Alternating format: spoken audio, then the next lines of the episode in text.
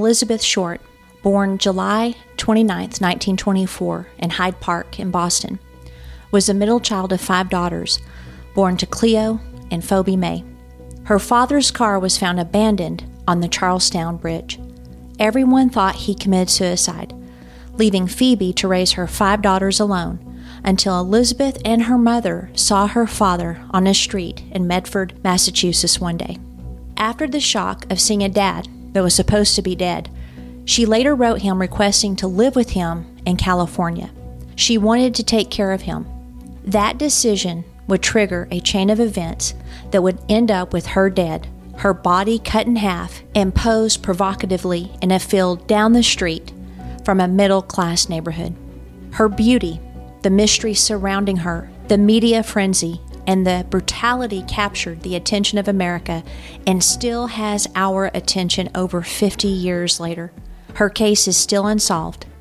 This is the case of the Black Dahlia, and this is Outline of a Murder.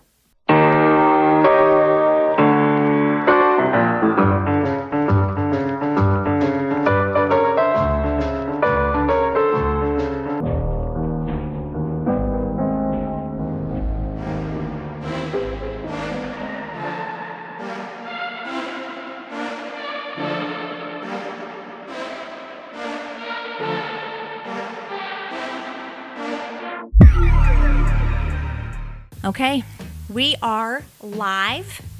You don't look enthused. Well, I'm just waiting for you to finish the intro. We're live with our mini series that has turned into a major series at this point. Mm-hmm. And we're doing historical cases, and this episode is on uh, Elizabeth Short. And I Which is the Black Dahlia. mm-hmm. So I thought it would be fun to have um, like drinks that they drank back then, right? I think it's a wonderful idea. And so I made my first ever Cocktail. cocktail. hmm Because in the Black Dahlia time, the Manhattan was the most popular drink there was. Okay? Right. But you're a wimp when it comes to stuff like that. Not really, but I drink wine. Sweet wine. Right. The ants won't drink. Right.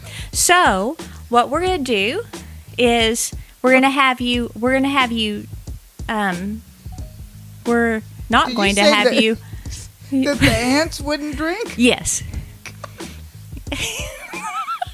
So i want you to take your first sip okay? Okay. and we start uh, we start it for 30, 30 seconds. He counted because that's what you're supposed to again? do. Nope. Nope. Okay i'm ready. Can I oh, go now? you know what? I'm gonna try too Okay. okay here we go All right. this is the manhattan guys All right.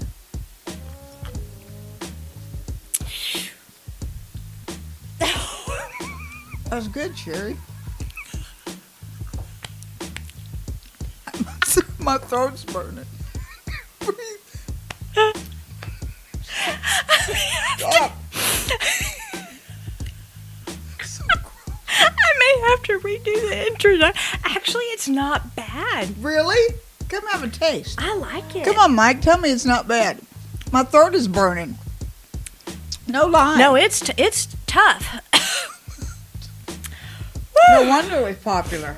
I bet you could get a gallon Wow. of sack anytime with these drinks. What? try. That ain't bad at all, is it? Oh, I was crying. Oh my goodness, that's funny for How our very it? first episode. Here, Mike. have a drink. You can have it. He liked it. Oh, I forgot to bring my water. Does she have water in here? We might need some. It's so bad, isn't it? I'll eat the cherry though. You know what? It would Oh. be better. To me, it would be better on ice. Yeah, It needs Yeah. to be cold. yeah. That's actually not bad at No. all. Okay. All right. So, whew, my uh, esophagus is burning. Um, my eyes are watering because that was pretty stout, huh? It was stout. I don't know how they could even drink these. Thank these. you. Me neither. Oh, I'm fine. Maybe Me they didn't neither. have a lot of alcohol back then. Nope, nope. I think they did. But um, this case, I've been okay. So I gotta, you know, tell everybody. Well, first of all, you know, mom is here with me. Um, my sister Elena um, will join us next season, and so what we do with these is um, each, you know, March is when they're going to drop, right? We like to have a mini series. And so last year we did Family Annihilators. Yes. And then um, we really want to do some historical cases. And uh, I'm excited about this. We've got the Black Dahlia, which we're going to start with. I think these cases are my favorite. Yeah, Not the murders, of course, but right. because they have to really investigate. Yes. There's no DNA, there's no phones, there's no tracking anything. They have to really investigate them. Yeah. And I think they did back then. Yeah, they did. And um, I just have to say, that, you know, like we've got H.H. H. Holmes coming up, we've got Jack the Ripper, um, we've got the London Nude. I had never heard of him until I started investigating Jack the Ripper, actually, and I came across, they call him Jack the Stripper. Uh huh. Uh, we're going to do the lipstick killer. So there's a lot of good. We have seven cases completely. But on this one, um, the Black Dahlia, it is a rabbit hole. It is. How how far back are we going? Well, Which this is one, interesting. I mean, We're going back to back. 1590. Yeah, that's going to be So, interesting. like, 1590. Yeah, Catherine of uh, Batory. Isn't that crazy? No. Elizabeth. I'm sorry, Elizabeth of Batory, and she's supposedly the most prolific serial killer that there is. Um, but what um, I thought was interesting when I started researching this, these cases is how they're actually tied together. So we're going to dive into the Black Dahlia first, and I literally do not know how many parts it's going to be because, like I said, it was it was a tough one to research because there's so much information out there, but nothing that is really pertinent to who the killer is. Right. That that's what. There's no DNA. There's no fingerprints. Uh, there's nothing to tie the killer. So this is actually one of the cases that I do not think will ever be solved. You don't? No. It is fascinating, though. And not only But you that, know- but the person's probably dead by now. I was going to say, back when that happened, uh, the people are probably dead. Mm-hmm. Nobody probably knows. Yeah. I mean, you know. But I, at, if we do like a part two, part three, Right. I'm going to give my ideas on who.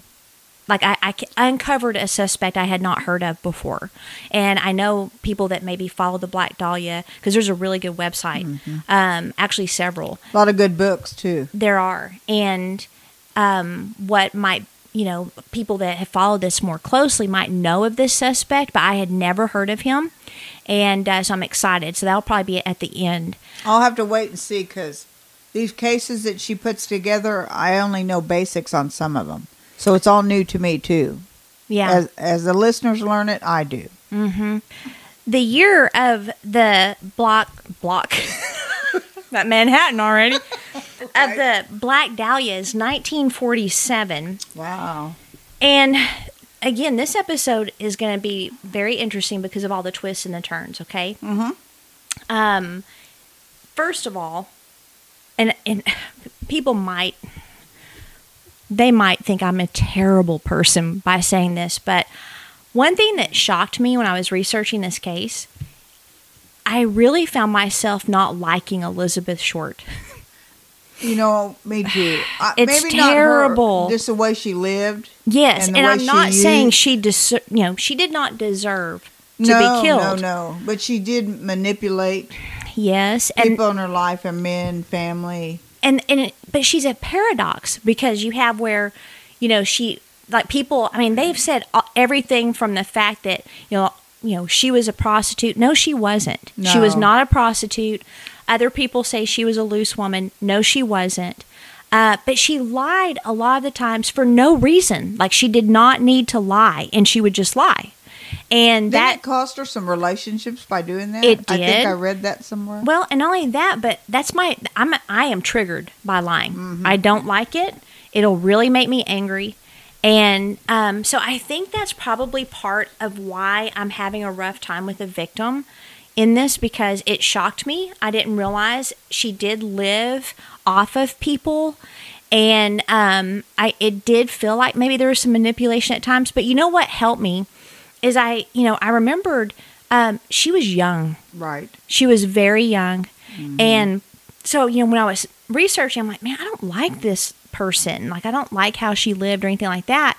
But then I started thinking, oh my gosh, I was much worse when I was her age. Right. You know, well, I didn't It comes with being young. It does. It does. Different behaviors, not the same, maybe, but different. Well- but she didn't deserve what she got for But sure. you know what was interesting to me is that her lifestyle and how she was living put her in danger. It did. And what fascinated me even more is it put her in danger back in 1947. I mean, it's not like you know the 80s, the you know 70s to 80s, the golden age of serial killers. I mean, it seems like that was a more In innocent 40s, time back yep, then, I agree. and so But I you know, now doing these cases and listening to podcasts, no era was era ever was without ever danger. safe. Yeah, yeah, that's Maybe what I'm they didn't finding. have as many. I don't know. I don't know. But I don't. Uh, know, I don't know either, or they wasn't talked about or reported. But yeah, I don't think any era was safe. Yeah, I don't either. And uh, and I, the the time frame is very interesting because back then is when the um, film noir is that how you say it came out the um, dark, you know, themed films. Uh, Right. Because I guess back then with World War II, there was um, a lot of pessimism. There was a lot of questioning of life, and uh, movies and things got really dark and stark back then. Well, look at your dad. They uh, Vietnam. They questioned that too. Almost every. I mean, Vietnam was like well, 20 know, years, it- you know, later. But you know what I mean. yeah, Uh, different eras, different yeah, situations. You question different centuries. You know, different. I mean, you just question. yeah. So it was an interesting thing, and that's where her name came from. Actually, there was a movie called The Blue Dahlia, Oh. and and we'll get to that. But they called her the Black Dahlia because of her black hair. She did have black hair. She did, and piercing blue eyes. She's pretty. Her eyes were gorgeous. Okay, so um now, you know, we've I've watched true crime and you know for years and years and years I've read true crime books and she was actually the first victim that ever annoyed me. So I just thought, you know, full confession, I would get that out there, but then, you know, when I realized she was like what 23, that's very very young. Um, she lived a high risk transient lifestyle, uh, sleeping on couches, spare bedrooms, sharing hotels or apartments with people that she barely knew, Right. Um, sometimes complete strangers. But She- didn't she also every now and then she'd work for short periods of time? Very, very short Yeah, period of time. Um, she did date a lot of guys, especially GIs, but she wasn't loose. And that's what people need to understand. She was not um, a girl that just slept with everybody that she came into contact with. She was actually pretty, uh, pretty, um, maybe small town would be a good word, or Do you know about her uh, parents? Yeah, we're going to get into that a little bit. Okay, Mhm. like that. Well, no, yeah, actually, yes.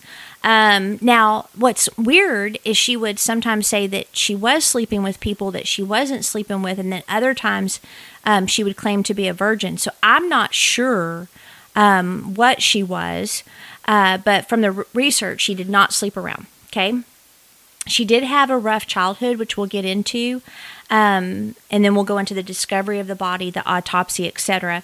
This murder is extremely violent and sadistic.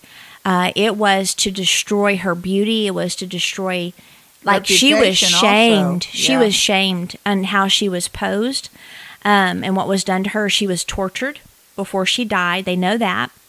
And if you've got any kiddos, you probably do not want them hearing this podcast because we're going to get into some of the autopsies and things like that. I also discovered that they have some of the original documents on the FBI's website.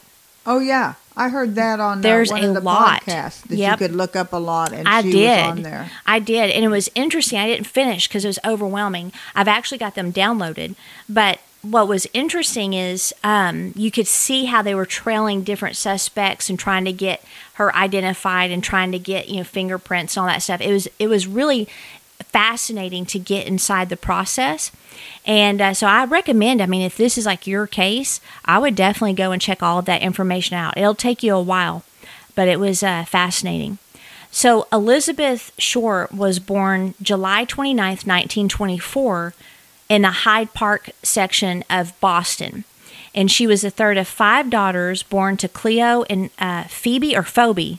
F O E B E. Is that Phoebe or Phoebe? I would say Phoebe, but Uh, yeah, it sounds like Phoebe. forgive Um, us if we pronounced it wrong. Phoebe Mae. Her father briefly moved the family to Portland, Maine, and then they settled in Medford, Massachusetts, and that's where she grew up. What's interesting is he military? Because she used to, she liked military men. I mean, he might have been in World War One because I think they had the draft, didn't they? Yeah, but I wonder if they moved a lot.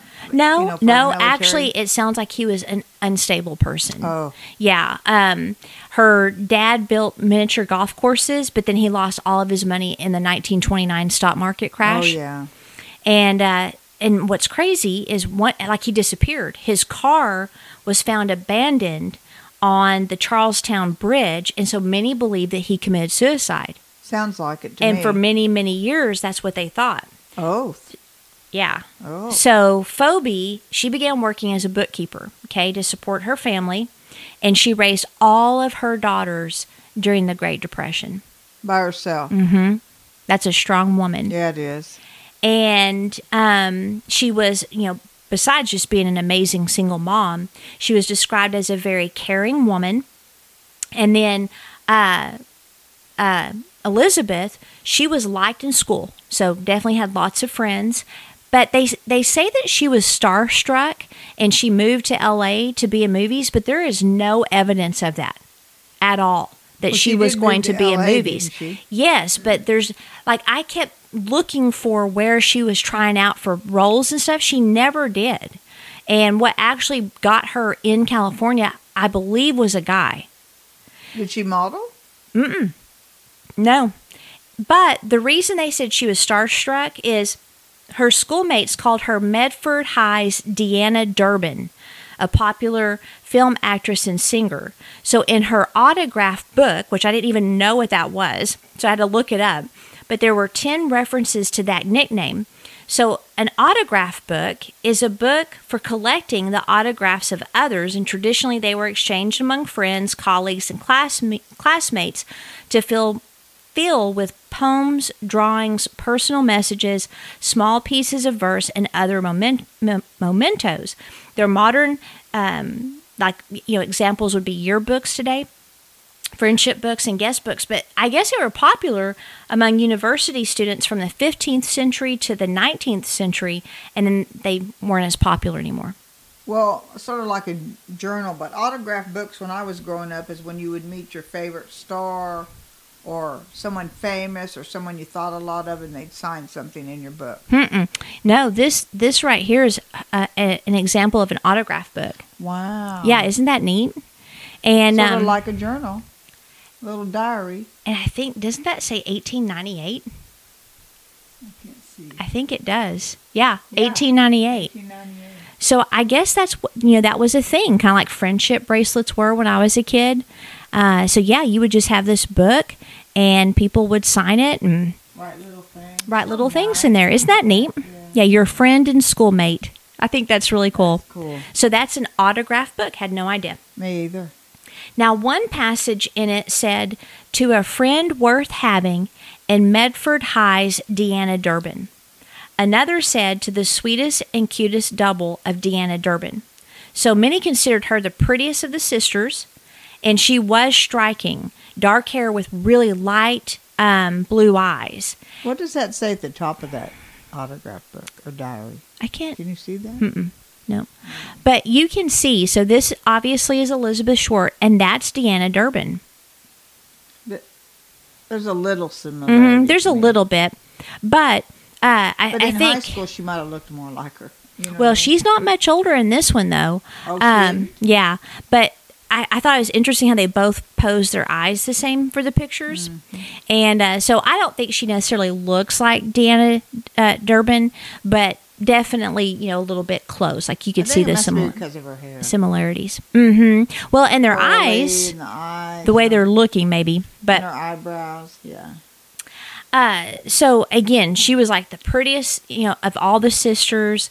She had pale white skin, which was a thing back then, right? Um, and then she had those, just her eyes are piercing. So from these autographs, you can tell that she was well liked as described. Her mother uh, said that she was, quote, a very affectionate, sweet girl. And if she was out at night, she always stopped in my bedroom to talk. And she would talk and talk until everything she had done and everything is what her mother wrote um, uh, or said in an interview. And then also, she wrote her mom every single week. Oh, she did. hmm Yeah. So she was close to her mother. Yeah, so whenever she was away from home, she would write her. And uh, now she had bronchitis a lot as a kid, so uh, that produced like severe asthma attacks. And she had to have lung surgery when she was Oh. 15. So I didn't know that. I didn't know that either. And then doctors, they wanted to get her in a milder climate because you can imagine Massachusetts would have Oh, yeah. tremendous cold and storms, Did you know, and dry air. Have inhalers back then? I don't know. I wouldn't think so, huh? I don't know. In the 40s.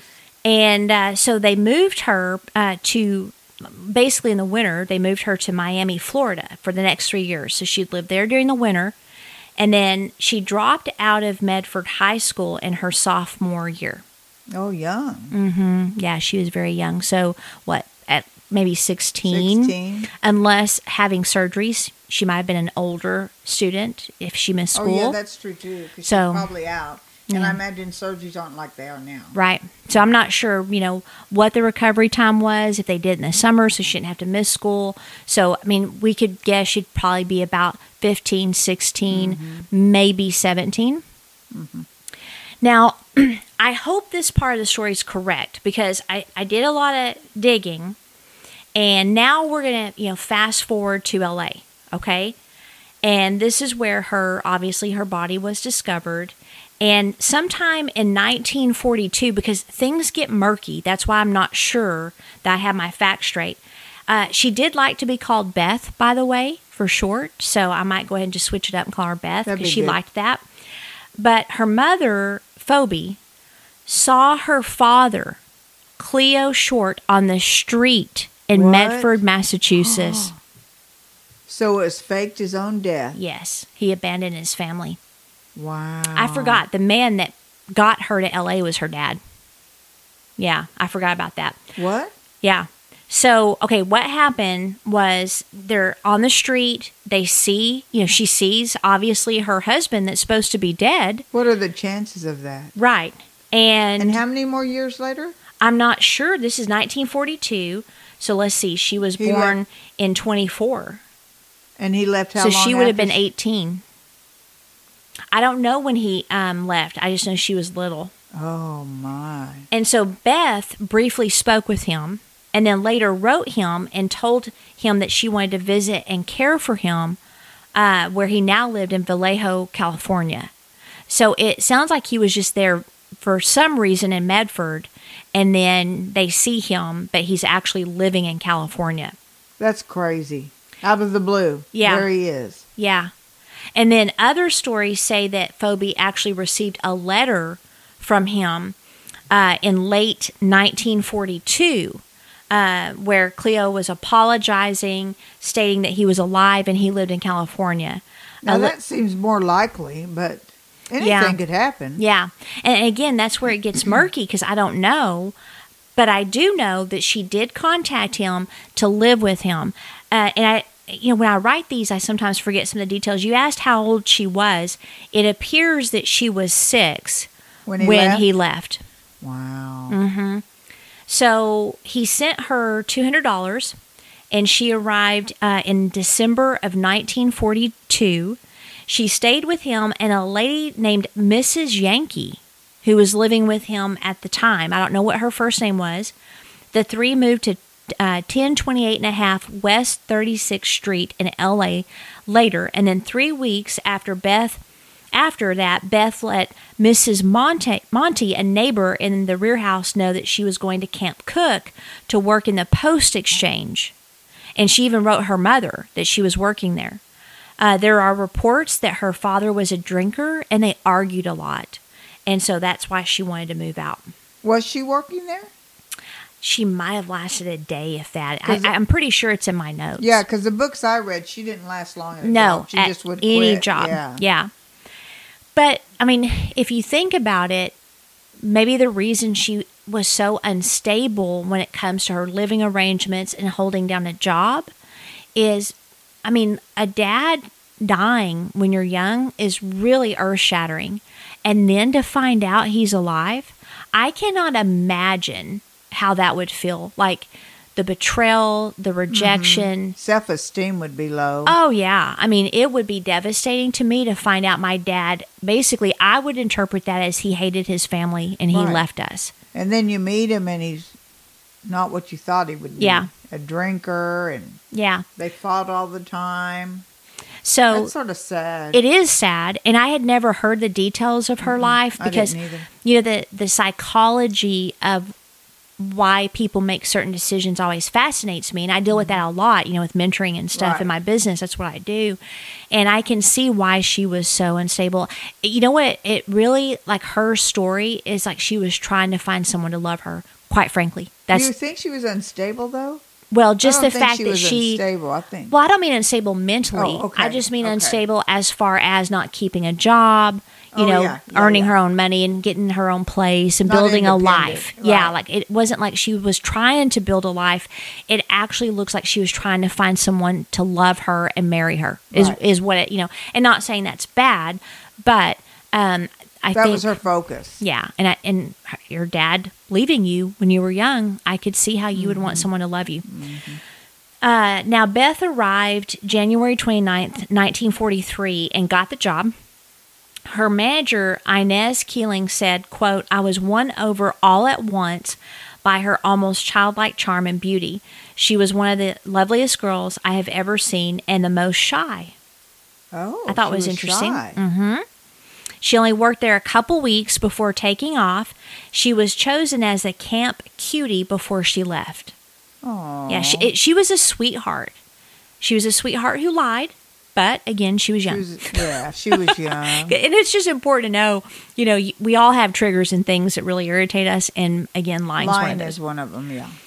After she left, she lived in several towns briefly. A 12 year old Paul Veglia remembers seeing her every day for two months at his dad's hotel. It's the hitching post in Casmalia. Do you know where that is? No. Because you're from California. No idea. Okay. Yeah, but I have never heard of that before. So that was where she was in the summer of 1943. So she gets the job, what we said in January. January 29th is when she arrived. And then she was gone two weeks later. And then she would move, you know, to several towns briefly. And then she ended up at the hitching post in the summer of 43. And she stayed in a cabin near the hotel. And she would also go to the hotel bar. But a lot of people said she did not drink when she was See, at the bar. She did, but she didn't. I don't know if she later did, but Oh, at this okay. point, At she's not point. drinking. But I heard both. Uh, so again, that's why it's so There's so hard. many stories about her. Yeah, and a lot of them are not true. No, they're not. And as the years go on, they add things. Yes. You know, when you're writing a book, Yep. you you don't know. Yeah. Let's see. Um, she would order sodas, and then she also lived in Lompoc and Santa Barbara. So I'm not sure where Lompoc is. I know where Santa Barbara. Me too. course, but not but it was in Santa Barbara that she was arrested. for. So this was September 23rd, 1943. And again, here's the paradox because many of her friends said she didn't drink, but the arrest was for drinking in a local bar while underage. So she was either not drinking and got arrested for being in the bar, or she was drinking and got arrested. I don't know. What I do know is the arresting officer, Mary Unkefer, I think is how you say it, or Unkefer. She befriended Beth and allowed her to stay at her home for nine days while juvenile authorities, uh, before they sent her back home to Medford. So at this point, she has to be what, 17? She has to be, Yeah. or at least well, seventeen or eighteen. At least because drinking was, uh, you had to probably be 21 even back then. yep. I know it was lowered to 18 when dad was young, and then too many teenagers were getting killed in car wrecks and stuff, so they put it back up to 21. I'd say back then at least twenty-one. So right? she might have been 17 if she was considered a juvenile and she was being sent back home. Oh yeah, juvenile. Mm-hmm. Yeah, so I bet she was maybe, God, was she younger than I thought when she was murdered? Okay, so that was 1943. Right. Okay. Uh, huh, interesting. Well, instead of going to Medford, she went to Florida and visited her family there because I guess, you know, she would go down there and then she'd go back home and visit occasionally, but she did not go back to her I mom. guess they just gave her a bus ticket. I've Probably. heard that before in a lot of Probably. shows and stuff. They give them a bus ticket and some don't even go home. Yeah, some don't even get on the bus. get on the bus. Okay. Officer Mary said that she was very good looking with beautiful dark hair and fair skin. She dressed nicely and was a long way from being a barfly. She also Oh. described a tattoo that Beth had of a rose on her left leg that she loved to sit so that it would show, which, I mean, having a tattoo back then. In the 40s, that's sort of unusual. right. I mean, that's a big deal. that. I don't know, but I'm sure it was scandalous. It had to have been because Did I ever tell you my tattoo story? no, Okay.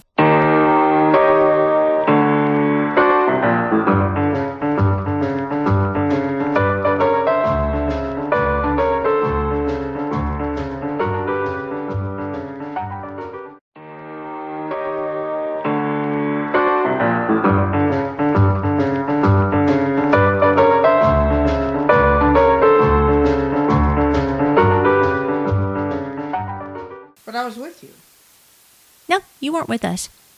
We were here, but you weren't with us at the tattoo parlor. with you with at Sparrows. You were there? I don't Yeah. remember you there. Yeah, I was there. Did I block it out? You might have. It's Okay. when he walked out to Get high? have a smoke. Yeah, he's dead now. Well, Uh, that's not why he's dead, but right. It was, yeah. but yeah. And we didn't kill him either. that. No. but I want, I wanted the butterfly. Right, but I was in my thirties, and Dad was like, "No tattoos ever." Right? I was so nervous he was going to see it. So for like weeks, I wore pants where he couldn't see it because it's on my ankle, and I'm like, "You're in her 30s. Yeah, you're being a child, Sherry. You know, like you're being a child. You need to, you need to be bold, and you just let Dad see that tattoo." Nope. Okay. Mm-mm. So anyway, uh, finally I was like, you know what, this is dumb. It's summer. I'm hot. I'm not. so I go over there, and uh, I, you know, was sitting there. He goes, "What's that thing on your ankle?" Oh, it was like I was, you know, a teenager. I was like, Oh, "Oh man, I'm gonna get in so much trouble. He's gonna ground me." anyway, I said, "What thing?" What thing? And so he came over and he looked at it. He said, Well, that's nice looking, Lidlin. I like that. I'm like, Oh, yes. You know, thank you. When you think people won't react like you assume they will, it's Well, always And here's what I think because when you have parents, you always think you're going to get in trouble for Right. stuff, right? And he probably only told me that because I was a teenager. to scare you. Yeah. And now that I'm an adult, you know, which I forgot, Yeah. then, you know, but my tattoo still looks good. It does. Elena's. Mm.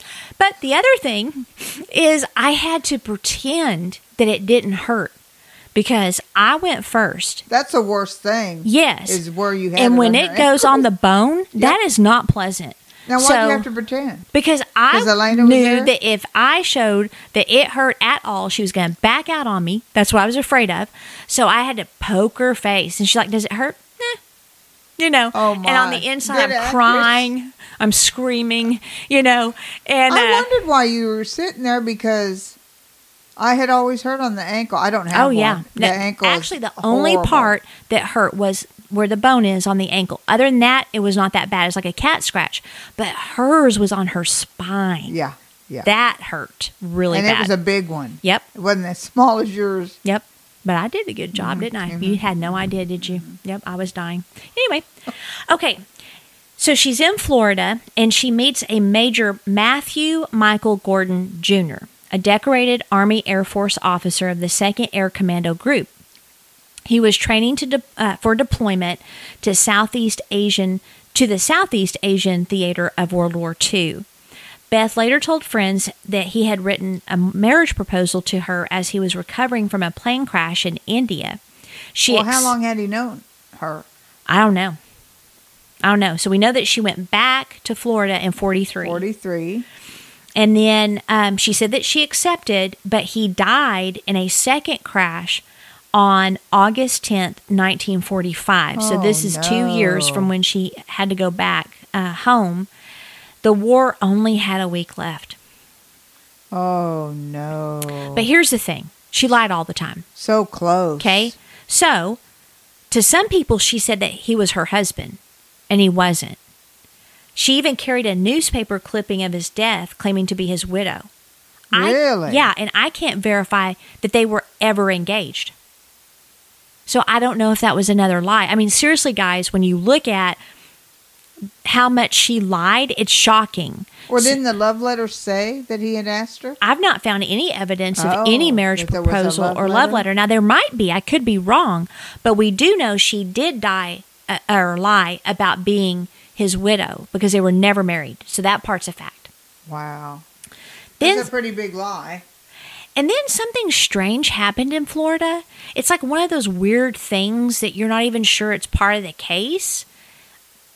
It's just really, and I don't even know if it's related, but she received a telegram from Washington, D.C. that said, quote, a promise is a promise to a person of the world. What does that mean? I don't know. And Who she never from? I don't know. And and so again it, it may not even be related, but it's weird. I wonder why she wanted to get married and dated so many men because of her dad. Yeah. You know, That's what I think. It's sort of how you enjoying that drink, that Manhattan. yeah. Oh, goodness. Forgot how strong it is. Have you ever had a cocktail before? No, no, this is my first. You're here for my first cocktail and probably my last. And she's in her forties. Actually, it No won't be the last because we're going to have like several over. not Manhattan. So actually, that is not bad. I mean, it, it is. no, it's not. It- I, it I don't is. like strong alcohol taste, but that's really not bad at all. I'm That's surprised. very strong. It is alcohol strong. Yeah. Yeah. Well, and if I would have had a more expensive whiskey, it would have been better. Okay, but I didn't want to spend $146. Right. Now, so that was a weird deal. And then we've got records of her, like her trunk. You know how they would use trunks Right. back then? That was dated June 1st, 1946, that shows that she stayed in Indianapolis and Chicago before she went back to California. So Okay. in between forty three to forty six, what happened between then? So she was in Florida, and then Mm-hmm. she was also in Indianapolis and Chicago, and then she would sometimes go see her family in Medford. But no reports of a gentleman or a I don't know. I don't job know because that's it three doesn't. diff- three years. Yeah, it doesn't sound like there was, but Okay. here's where, and and this is going to be for this mini series or our uh, mid you know series. Mm-hmm, Okay, when she was in Chicago, she became very interested in the Susan Degnan murder. We're going to get into that because that is William Heirens. That's the lipstick killer case. Oh, see, So- I hadn't heard of that case. yeah, before. they all intertwine. It's very interesting. Oh. And um, so William uh, Heirens was accused of killing a, the young girl. She was um, maybe like six to eight, I think, which we'll get Oh, into. no. She was dismembered, and uh, and he- and he literally served the entire time in prison for that murder and two other murders. And I don't think he did e- none of them. None of I don't. them? I don't even think they were the same killer. I think the first two were, but the little girl was completely separate. But we'll we'll break that down. Uh, but Beth had a friend in Chicago at the time. His name was Freddie Woods. He was 23, and he said that she was, quote, fascinated with the death of Suzanne and told Woods that she was a reporter covering the trial.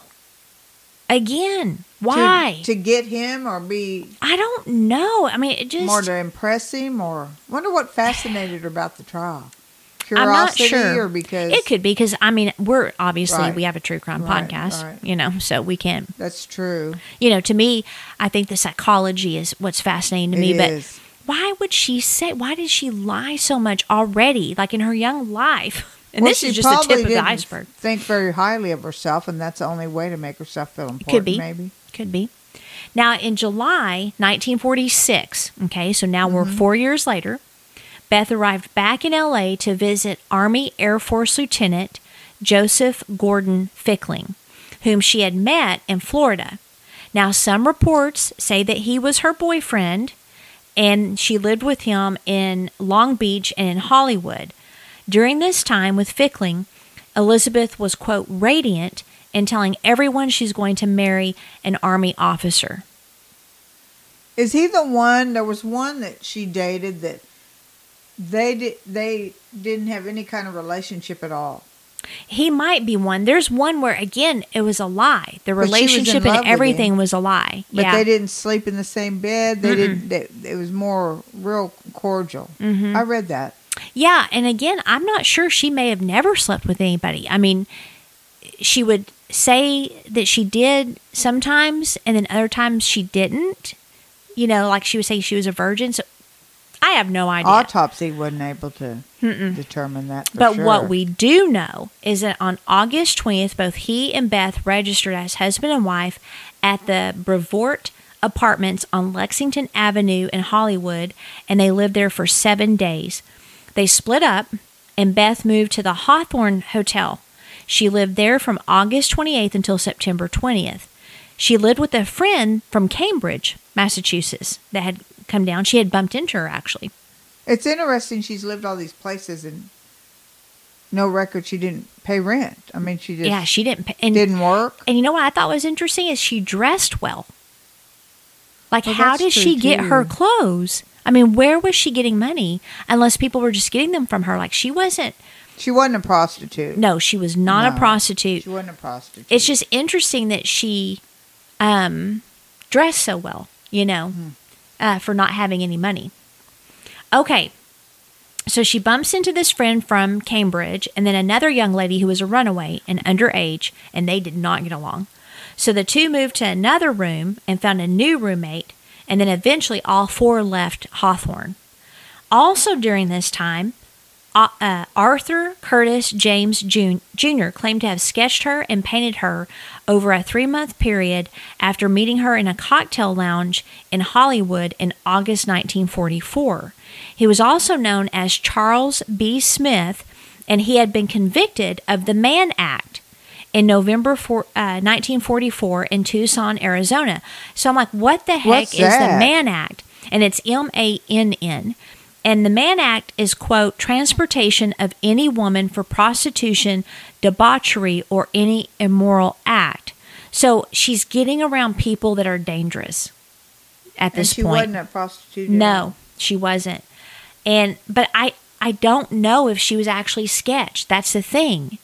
Well, There- they, they've not had proof of her being sketched or painting. Mm-mm. I mean, it's it's just such a fascinating case. Okay, so then here's what's happening. A pattern is developing where Beth would rely on friends and acquaintances to help her out. This continued until her death, and I believe contributed to a high risk lifestyle, like we talked about I before, because she's around a lot of strangers. Uh, she also told people that the lieutenant she was marrying was in a hospital in LA and she was hoping he would get released in time for the wedding in November, which was again not true. Was anyone in the hospital at all? No. Nothing. She made the whole thing up. That's just amazing. Is it not amazing? Why she would do that and, doesn't even have to. That's what I'm saying. There were so many things that she lied about. She did not have to lie. Mm-hmm. So it's almost like she was building this fantasy life. It was so weird. And that's why I was irritated. I'm like, why are you saying that? If you she ever stayed to. in one place or, or even married, maybe she did have mental Ill- illness, or maybe she just uh, was a liar. she might have been. Yeah, she might have been. Um, just, you know, some people just do it. They do. Okay, so from this point on this, of the story of Beth, we see a frequent moving from place to place to place until September 1946 when Sid Zaid took Beth and another friend of hers in, but his house was too small. So now we're getting into an important person in the story, and that is Mark Hansen. I'm uh, sure you've heard, heard of his of name. his name, yes. Okay, so it's Sid Zaid that introduced her to Mark Hansen. He was a part owner of the nightclub Florentine Gardens and a major character in this story. Hansen agreed to take them in after Sid explained the situation. Both of them stayed there until October 10th. And I know I'm throwing out a lot of dates, but it's kind of like the timeline. After that, they stayed with random men they would meet. Wow. Yeah. It's hard to believe, though, that she wasn't into prostitute, even though we know she wasn't. Yeah, she or wasn't. that she did not have relations with with some of them. Yeah. And we've even got proof that she did not um, sleep with one guy that was having having an affair with her, but she never slept with uh, him. Yeah. And if you hear the dog barking, that's because there is a dog barking. Right. Okay. So um, after that, you know, they stay with these random men. Reports of one stay by one of the men was that Beth would sleep on the sofa. And then during this time, both Marjorie, her friend from Massachusetts, and Beth, they went home. Back to Massachusetts. Mm-hmm. Oh. But Beth would later return with an amateur photographer named Glenn Stearns. I mean, it's head spinning. It is so head There's a lot of names and a lot of men to keep a up lot with, of names, and a lot of friends, a lot of places, a lot of of lies, a- dates, a lot. and moving around. I mean, it's just it's you know you'll never get it straight. But the point of this is just to show how transient her life was. Mm-hmm. Not saying she was homeless and that she was living on the streets and sleeping on park benches, but she was definitely living a high risk lifestyle. And again, back then you probably would never think you'd be murdered. I mean, it was so innocent. Not in the 40s. yeah. Well, she actually was skilled. I mean, didn't have to spend a dime. Yeah. Roof over her head, nice clothes. Yeah. Yeah. Yeah. Okay. But dangerous. Now, when we get to um, now, and, and I get confused again because Glenn said that he met Beth on Hollywood Boulevard in 1946, but some reports say that she returned to California with him from Massachusetts. So I don't know. I'm not sure which. Well, we know she ended up back there. Yeah, she definitely ended back, but So- where she met him, I'm not sure. What year did she end back? Th- At this time, it's 1946. So she's so he may have taken her back. He might have, yeah. Now, Stearns said that Beth was a good subject for photographs because she was striking, which I completely agree. He contacted the police after learning she was the victim and brought the photos he had taken of her around October 22nd, 1945 at Marshall High School, which I think that is in Massachusetts, but I'm not sure. I could I didn't know if it was in LA or Massachusetts. He then drove her to the Guardian Arms apartments and picked up her luggage. Well, it'd have to be California because he then drove her out to San Fernando Valley where she hoped to find a place to stay, but she couldn't.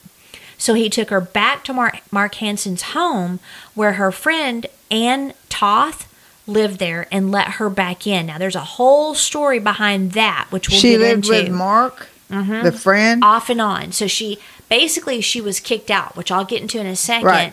And then she's trying to find a place to stay. She can't find a place to stay. So Ann lets her back into the apartment really against Mark Hansen's, you know, wishes. He didn't want her there and she ended up getting kicked out again. What was the reason? Do you know? We'll get into that. Okay.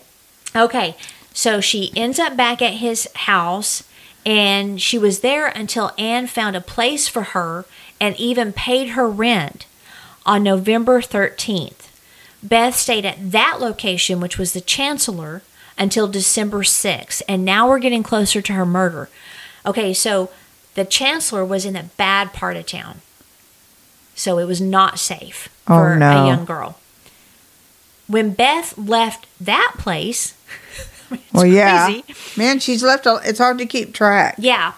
She ended up in the Bay Area to spend well, she was she told friends she was going to the Bay Area to spend Christmas with her sister Virginia. So her sister did live in the Bay Area, okay? So that Well- i- that is true. So, so some of her sisters, or just the one was in California. Yeah, one of them was in California, Virginia. I wonder if she kept up with him if she was close to him. I, it doesn't sound like it.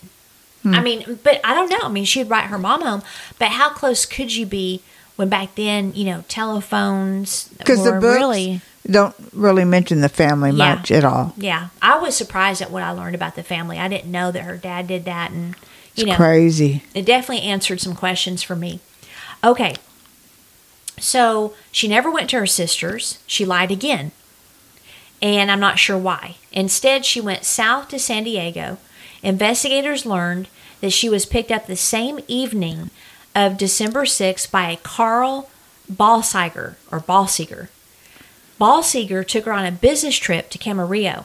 They returned later later with another passenger, Walter Thatcher, the next day, and they drove through Reseda and west in the West San Fernando Valley, ending up back in Hollywood. Uh, said that he found a room for Beth that evening, but investigators were not able to cl- verify his claim. He then said that he dropped her off at the bus station the next day. Beth told Balsiger that she was going to go to Berkeley to see her sister. Another lie. She So she ends up with two men. uh huh, strangers. Well, see, Yeah, I I, mean know. it's crazy. It is. There's so many suspects, but I don't think that actually any of these men did it. you don't. No, and we'll get into why because it's too sophisticated. I mean, two men though, Mm-hmm. and you're not sleeping with them, Mm-mm, no, and they willing to help her. and like, let me show you. That's just amazing. So, and I and I've got a reason for those weird pieces of art, but um, that's her arrest record. hmm she's so pretty. You know, the eyes. Um, and then that's a police bull- bulletin that came out um, when she went missing. And then here's they they found these things. Like here's a picture of her with a man. And they look, Here's a picture and of look how she holds his hand. It Yeah. looks like they're involved. and uh, he's military, obviously. I don't know about this guy, but they found these pictures and they don't know who they are, Oh, which is interesting how they got a hold of them. Actually, where'd they find them? Uh, if I'm not mistaken, they were mailed by the killer. Oh, really? Oh yeah, it's interesting. How how would the killer get them? Wait, they were in her purse. Oh, in her purse. Because Yeah. I was going to say I don't. I didn't read anything that Oh yeah, that it- I didn't the know killer about. would have went to her place of where she lived or anything. Yeah, I so it was in her purse. Yeah, I didn't even know the killer mailed stuff to people. I had no idea about that. Okay, so again, another lie, and she went back to San Diego and she bought a ticket to an all-night theater, and she became fri friends became friends with Dorothy French, the cashier. Dorothy invited her to stay at her home with her mother and brother for a few days, but Beth ended up staying an entire month, which the French family did not anticipate nor did they appreciate at all. Oh, it's amazing to me how she can find places and people that want to take her in. Right. She must have an But innocence remember, about her that's too. what that one person said Yeah, that she yeah. Was very innocent and shy. Uh, so I think people felt sorry for her. right. she um, left on January 8th, and they stated that she met and dated men and went dancing and dining with new acquaintances when she lived with them. One was an unidentified naval officer, and another was a married man, Robert Red Manley. Red was his nickname. He was the last known person to spend considerable time with her, and he was a big suspect at first. Yeah. Yeah. I I'm remember you that. remember that. Yes, I do. So she asked Red to take her to LA after they saw each other several times, which he did. He then drove her to the Biltmore uh, in LA on January 9th, 1947. He left her in the lobby. When her body was found six days later, he became one of the prime suspects, but he was cleared. It's just amazing to me. I hate going back and forth to this, but no relationships with anybody. You're having an affair with a, a married. I mean, But- what man? Of course, they were more gentlemen back then. Mm-hmm. Would take her all over the place, Right. buy her clothes, give her places to stay, Yeah. with nothing in return. Yeah. Hmm. Well, and I, I guess she wasn't very pleasant either. And he mentions that. Like he didn't Oh, really? like being with her. Yeah, but was he like he from what some people say, they never slept together. And that may have made him mad. And that's why he, you know, said some of the things he said. But I don't know. I think she was uh, extremely sad. Oh I do. yeah, I think she was a very sad person. rejection after rejection after rejection. Maybe, or just she's sad in general, you know, and her life is yeah, sad. And that's so true. That may be why she lied about having these fiancés and these different people and getting married because you know that was her dream Mm-hmm. so it's it's just an interesting deal um but again And you know what's interesting? No one really knows her well enough to explain a lot about her and her actions. no Her friends, her parent, nobody. yeah That's sort of interesting too. yeah even her own family like they thought she was working she was building a life in la no She was just running around from house to house, couch to couch. If they would have known, I'm sure they would have done something about it, but they had no idea because she would literally lie in her letters to her family.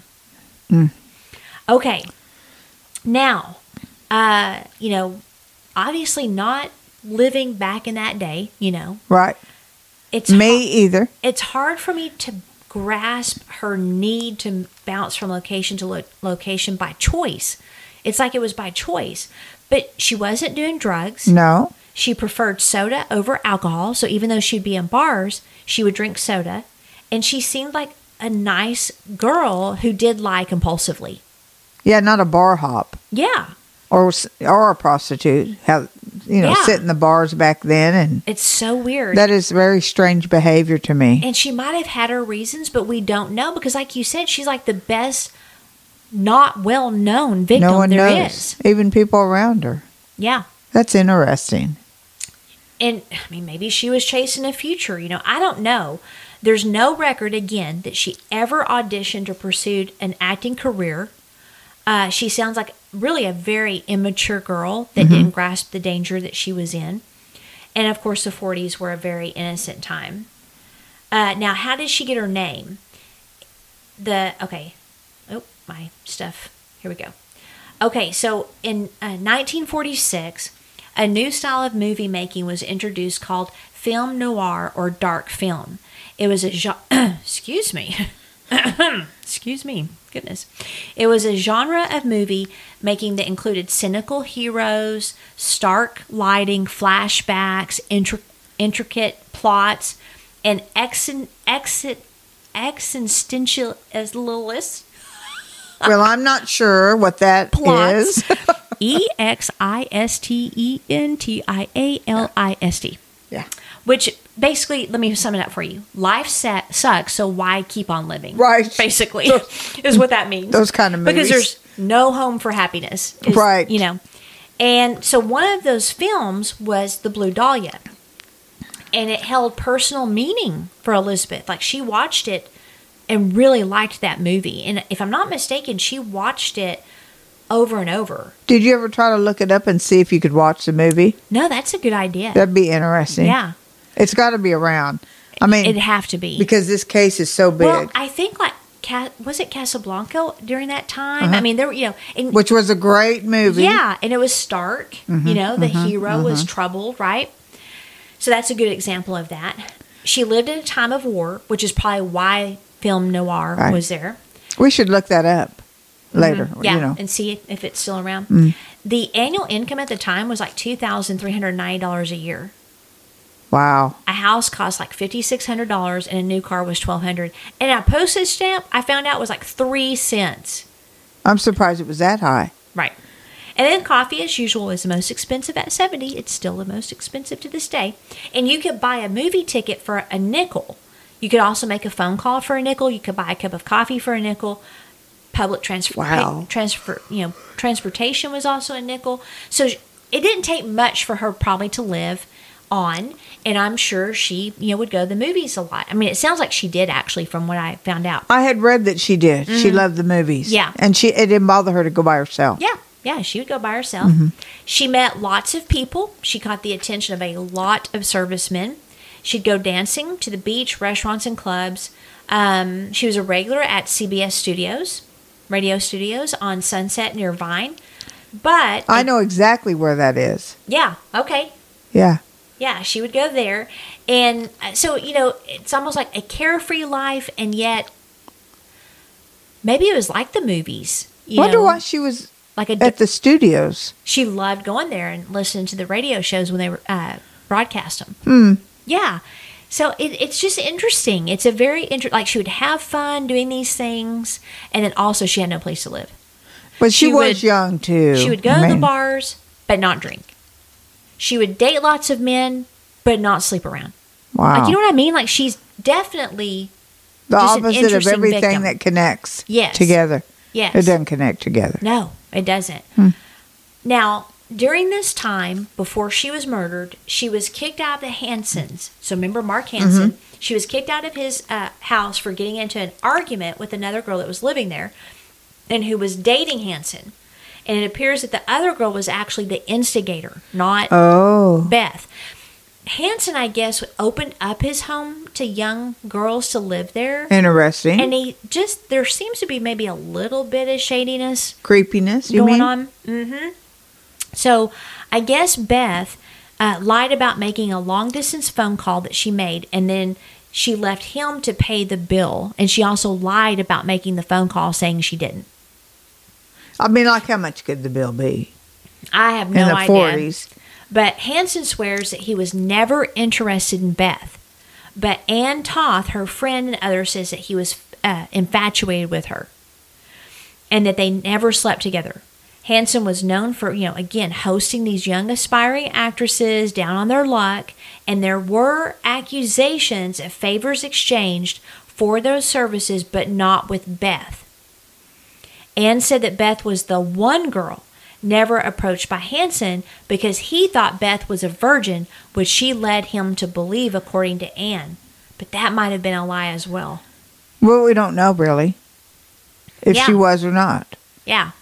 And then Ann said that Hansen and Beth were going together at first. So this is her friend that paid for her rent at the Chancellor.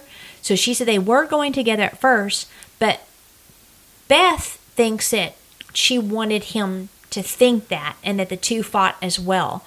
So for example, she cleaned up his bathroom for him and threw out some stuff and that angered him. And she said, quote, he got awful damn mad for about a week.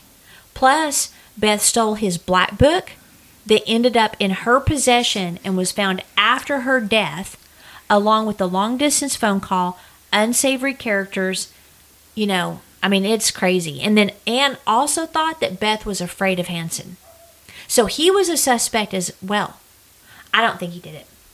No, he's he might like young people, women, but that's not. And again, the him a killer. crime, and I'll get into this, but the crime took a lot of time.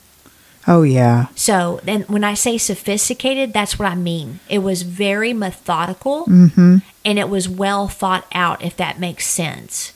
And it wasn't a slash, you know, murder. Right. You know, it was very methodical. and to do all that and clean her like they did, there would be blood somewhere. Yes, and they didn't lot- have any at his blood house. drained from her. Yeah, Yeah. and there wasn't So- any at his, at his house. So to finish up on this episode, um, when Beth was at Mark Hansen's, men visited all the time. Again, Leo Himes was one of them. Uh, a guy named Marvin Margolis, I guess is how you would say his name. A man that Beth said was her cousin, but wasn't. Oh my gosh, You see what I mean? It's I like don't over and understand all the lies over and over. Ones that don't even matter. right. Maybe it's a it's a protector. You know, that's my cousin. People might leave me alone. Some of them I could see that, Right, Like, you know, just yeah. because she was by herself. Now, Margolis was eyed as a su- suspect even as late as 1949. He was interrogated, but there was nothing to tie him to the crime. I believe the reason he was looked at so close is because he was a medical student, and the nature of the crime caused many to believe the killer had to have some medical knowledge. I think that too. Ironically, get this, we're going to end with this. Uh, Mark Hansen was shot in 1949. Lola Titus shot him while he was shaving in his bathroom because he was, quote, either going to love me, marry me, and take care of me, or I was going to kill him. Wow. His lung was pierced by the bullet, and his heart was missed by seven tenths of an inch. That gave investigators a reason to search Mark, Mark Hansen's home, you know, in 1949. So this is, you know, years after she was murdered, because he was a suspect, but they did not find any evidence. They did find two pictures of Beth. They also, but man, puppy. They also bugged his home. But Oh, there- two pictures? Mhm. He kept two pictures Yep. of her. and then they bugged his home, but nothing. So what had happened is Mark had separated from his wife and children at the time, and he rented his home to these young girls. And then in July of 1949, he moved back home to his family. Mark and Ann Toth kept in touch for years after Beth's murder. Wow. So again, I don't think he did it either, though. I don't. I don't. I don't think any of these people did it because uh, now again we don't know much about them either. But I don't. There's a specific kind of killer. Mhm. You know what I mean? And mean, yeah, a sexual yeah, sadist yeah. type of killer. So with it, medical uh, knowledge. maybe, yeah, I think definitely had to have some knowledge at least of anatomy to know where Yeah. to cut the body. Yeah, or he would have had more damage to the body. Yes, I mean, everything was just clean, and clean. even the stuff he did to her post death it it's a and when i say special kind of killer i don't mean special as in you know they're highly intelligent or anything like that No. i just mean there it's a sexual sadist type of killer and what he did to her was to humiliate her forever it was horrible. it was But then you think uh, today you would think that's he really, really knew her, mm-hmm. or to humiliate her like that. Yeah. like she turned him down for know some reason. because a lot of sexual sadists, I do think that some of the stuff maybe could have been like intense anger, but with a sexual sadist, they enjoy seeing the fear and they and the torture. That's very important. That's actually what gets them off more is the torture of the victim and the fear they cause, not necessarily the sex act. Some of them never have sex, sex actually with the victim. So I'm not sure it has to be someone that knows her because a sexual sadist is, to me, someone that could do what they did to her and not know her. They'd But be a know- stranger on stranger. Someone that violent though, if you if you talk to his friends or old girlfriends, um, any of those men, Mm-hmm. there'd ha- there'd be flags somewhere, Yes. right? But there'd again, have to be. identifying the uh, uh, viable suspect. But everyone they picked, I'm sure they did. They checked old past girlfriends, wives. Yes. But your idea that it might have been someone that knew her is very viable, which we'll get into when we discuss Oh, the suspect. because it was so very personal. interesting. to mm-hmm. humiliate her. That's why I assume that. Don't but know, but a sexual sadist and then showing Right, off his right, work and all that. Like, there's definitely some psychology behind the killer for sure. So wonder if there might have been two. I don't think so. I don't either. Mm, I think it was one. You know, I read somewhere or one of the podcasts. You know, uh, the ones I listen to. That Mm-hmm. is that what you um, do with podcasts? Is you listen? Well, yeah.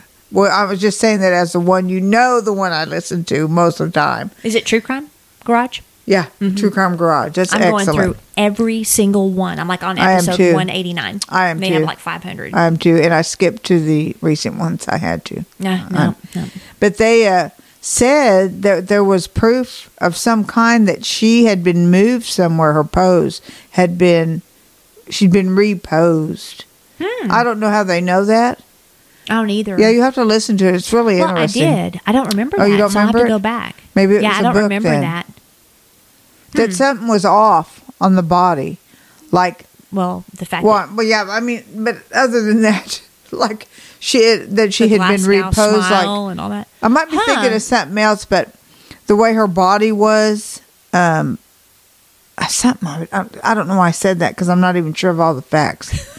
but something about you know when you stiffen up, Yes. you know after time you loosen. Okay, so like the rigor mortis and then the blood Yeah. settles. Yeah. So that Yeah. maybe, oh, I know what you're thinking that she died somewhere else and was there for a while. And then when she was posed, Yes. Yeah. Yes. Yeah, I have heard that. That's what I wanted to say. It well, just you know, some of us out. just have the. must be that touch. Manhattan. We only had a sip before you had That was enough. That really burned face. my throat. I told everybody, did I not say that she's a wimp when it comes to Well, you didn't like it. You almost. no, I, I you almost no, got no, sick. no, no. It looked no, like. Let's make sure You made a face. I did not. We have it on get tape. Sick. No, it's definitely shocking, right? so you take the drink, you're like, wow. You know, kind of get you in the Could you throat. imagine back then you had it such strong drinks? burns It down did burn. As it goes, right? But mm-hmm. no, actually, the taste is very pleasant. no, Yes, it is. Wasn't. Take me at my word. don't try it. No, try it. It's good.